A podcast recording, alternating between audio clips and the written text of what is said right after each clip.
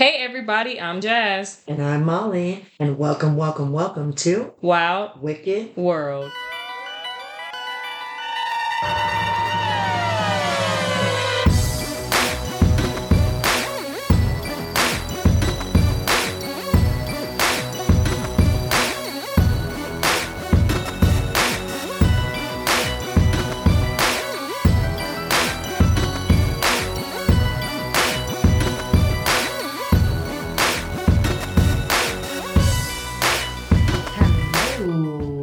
Hello. Hello, hello. Welcome to Mini Wicked number eight. I was about to say episode number Eight. 88. Mini Wicked, Mini Wicked.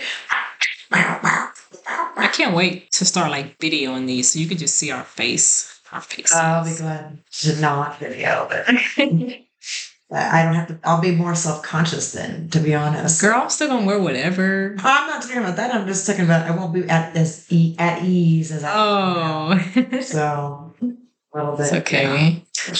So well, let's just get into it. Jazz, what time is it? Molly, it's time to fuck around and go outer space. Outer space. That's right, you guys. I came up with that on my own. yeah, lame. I the gravitational clear. Well, under the lighting. So, Killer Klowns from Outer Space is our movie on this mini wicked. It is a 1988 American comedy horror film directed by Steven Steven Chiodo and written by the Chiodo brothers, Edward and Charles. The film stars John Allen Nelson, Suzanne Schneider, and Grant Cramer. The film follows a group of teenagers who must stop a group of, group of alien clowns from taking over a small town. The film was released on October 28, 1988 by New Line Cinema. It received mixed reviews from critics, but has soon become a cult classic. Okay, you guys, so we're going to get a bit into the plot of Killer Klowns from Outer Space. You should have watched it with your kids. It's a great one to watch with kids. In the town of Crescent Cove, California, farmer Gene Green spies a comet like object falling into Earth. Believing it to be Halley's Comet, he goes to find it, coming across a large circus tent like structure. He is at first amused by the sight, but he and his dog Pooh Bear are quickly killed by a mysterious clown like creature. And it was a very sad scene. It was. Meanwhile, Mike Tobacco and his girlfriend Debbie Stone had also seen the comet, and she convinces him to follow it. Coming across the same structure, they discover a massive complex interior that looks nothing like a circus tent, and a room with cotton candy shaped cocoons. Discovering the old man and, and a friend's remains in the cocoons, they are nearly captured by the alien clowns who coat them with a popcorn gun as they escape before giving chase with the balloon animal dog that comes to life. Narrowly escaping, Mike and Debbie travel to the police station to confide in her ex boyfriend, Dave Hanson, and his skeptic, skeptical, curmudgeonly partner, Curtis Mooney, about the killer clowns from outer space. The latter believes it to be a hoax, and so does Dave after they drop Debbie off at her home and investigate the site to find the missing ship. Find the ship missing. Coming across a group of cars on the Makeout Hill, top of the world, Dave finds the place destroyed and several cars filled with the cotton candy like substance and finally believes Mike. Meanwhile, the clowns journey into town and proceed to garner a supply of townspeople using ray guns that resemble toys to wrap them in cocoons. While their tricks seem whimsical and innocent, tricks like boxing gloves and shadow puppets to rubber mallets often turn deadly before townspeople realize what is happening. One clown invades a drugstore, knocking over everything in sight, and then kills the clerk. While a group of clowns pretend to deliver a pizza to a girl's house, as a clown jumps out of the box and kills her with his cotton candy ray gun. Another clown in the park puts on a puppet show that lures a guy to his death. Downtown, a clown drives up in the alley full of biker thugs. One of the bikers decides to pick on the little clown by smashing his tricycle. The clown gets mad and punches the thug's head clear off, while the rest of the gang flees. Another clown goes to Big Top Burger Hut and tries to lure a little girl into his trap, but fails, which infuriates the crowd. A tall clown who has the ability to float on the highway has a demolition derby with a guy on the road, resulting in the clown ramming right into him and plowing him off the road and over a ledge to his death. Uh, my favorite scene is the one with the little clown because the guy's like, "What are you gonna do? Knock Yeah, I like. off?" I do. I do like that. I do like that part too. Yeah, and he kind of was like, boom. Mike and Dave encounter Slim, one of the clowns, using a shadow puppet to shrink a crowd of unsuspecting people into the palm of his hand before feeding it to a bag full of baby clowns who look like popcorn. But escapes, but it escapes before Mike can run him down.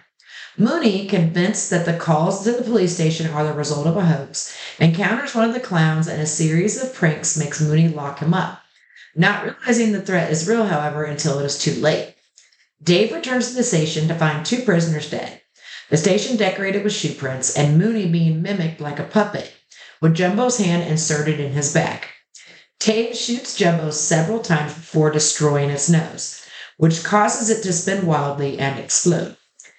In town, Mike and his friends Rich and Paul Terenzi, who own the ice cream truck they were using to warn people, notice the town overrun by the clowns and run to avoid capture. At her home, Debbie is attacked by creatures that grew from the popcorn she had been sprayed with and then is captured by the clowns when they arrive, trapping her in a giant balloon. Mike, Dave, and the brothers give chase to an old abandoned amusement park where five of the film's primary clowns, Slim, Fatso, Shorty, Rudy, and Bill Bibbo, have already killed a security guard by plastering him with acidic pies. I like that scene too. yeah. Like throwing pies at him, but they're like fucking like acid, so they're like stripping his flesh. Journeying through a funhouse leading to the ship, the Terenzi brothers become separated, meeting two female clowns who sexually harass them off screen, while Mike and Dave find their way into the ship and free Debbie from her imprisonment. After wis- witnessing one of the clowns using a silly straws to devour one of the liquidized townspeople. So earlier when they said they were putting the people in the cotton candy things, th- this part is so creepy because it brings this like cool looking straw and it just sticks it in there and just starts sucking the life out of it. So now we know why they're doing what they're doing. they run through the maze of a ship together, encountering several strange traps and tricks along the way, before reaching a main room called Clown Cathedral. And they are surrounded by the clowns. They are distracted when Rich and Paul arrive. After escaping the female clowns and their ice cream, the female clowns and their ice cream truck, and manage to trick them into stopping their attack using a fake plastic clown head to give them orders. However, a viceroy and supposedly the giant leader of the clown army named Jojo the Klownzilla arrives as a stringed puppet and breaks free from the strings, wanting to destroy the humans himself. After the other clowns free from the leader, he destroys the truck with Rich and Paul still inside.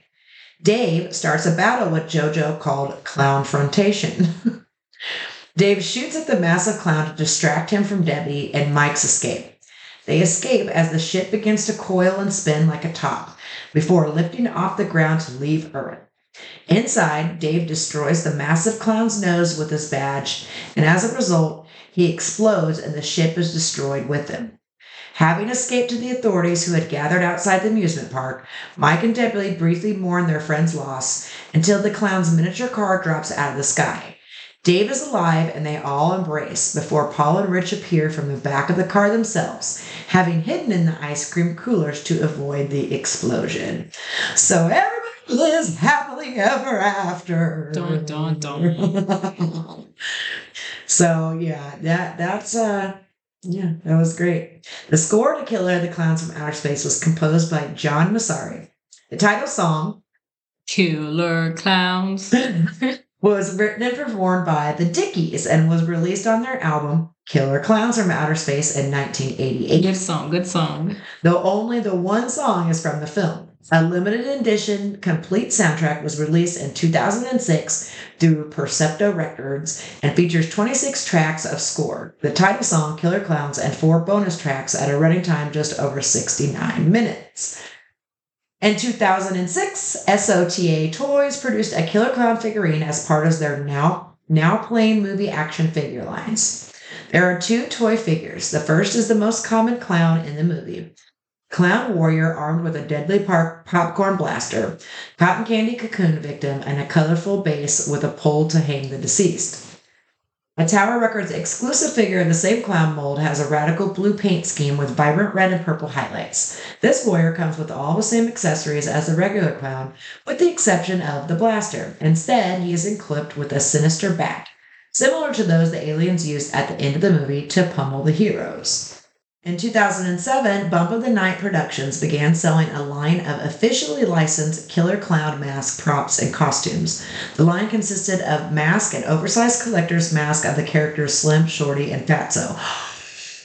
We should do We should. I was thinking that. They're probably like hundreds of dollars, though, dude. Maybe like next year. We're gonna look on Shein. Yeah. the following year, they released their Klownzilla and storefront clown mask. They also sell the popcorn clowns in a static prop and hand puppet version, as well as full clown costumes. As of January 2011, all the Killer Klowns pieces are still available. So we don't know as of now, I guess. So Killer Klowns has become a cult favorite, according to the commentary. The Chiodo brothers are planning to make a sequel to the movie, but I have not seen it mm-hmm. happen. On Rotten Tomato, it holds a positive review with an average of 71% based on 17 reviews. The audio sample of the movie is used in the song The Staleness by the hip hop group The Insane Clown Posse. Another audio sample of the movie is used in the song Whoop Dee Goddamn Da Do by the Frankenstein drag queens from Planet 13. Okay, that's a fucking. The band Chiodos is also a tribute to the film's directors. Whoop de goddamn da dude. Whoop Dee Goddamn Da Do by the Frankenstein drag queens from Planet 13. Well, I'm going to have to maybe look that band Yeah. up just to check that shit out. What what would you rate it? Oh, I'm definitely gonna rate this one at- out of ten, right? Yeah. Uh, eight. Okay, I'm gonna give it a. I'm giving it an eight and a half. Eight and a half. You always gotta outdo me. I used to watch this movie all the time. I mean, it's a, definitely a cult classic, and it's something that I could watch, you know, often and very often. So Killer yeah, clown. and hopefully our, our friend of the show, Twisted Kit Matt, listens to this because I'm pretty sure I think this might be his favorite movie or close to it. So Oh, yeah, I know him and Connie love this movie. So there you go. You got killer clowns from outer space. Killer clowns. Jazz just going around singing that shit like all the time. I had it in my head for like a week straight. Now I'm pretty sure it's gonna be back. Yeah. So here you go. Yep. Yeah. I hope you guys like. it. And if you would like to contact us to talk about our show in any way, you can do so at I didn't write any of that. Three three W podcast twenty twenty two at gmail.com. If you you need to follow our TikTok and our Instagram, Three W podcast. and also make sure you like our Facebook or join our discussion group. At Wild Wicked World. Okay, and I forgot to choose our, our movie. Ah. So we got to do a movie here real fast. This will be our next mini Wicked. My sister was like, I really wish you picked mine. Holy shit, Rihanna, you're getting your wish. And that's so funny that I just said that. And I swear it was chance. I'm pulling it out of a bag ah. full of them. what is it? At April Fool's Day. Oh, have I seen that? I don't know, it's an older one, but um, so that's so funny that that happened because I was just like, my sister really wants us to pick hers, and then there it is. So April Fool's Day is going to be our next mini Wicked, and remember, you guys, we are doing those once a month now, not every other week. So you will get that one next month. So make sure you watch it, April Fool's Day. All right, you guys. I hope we're being decent humans out there. Okay, bye bye now.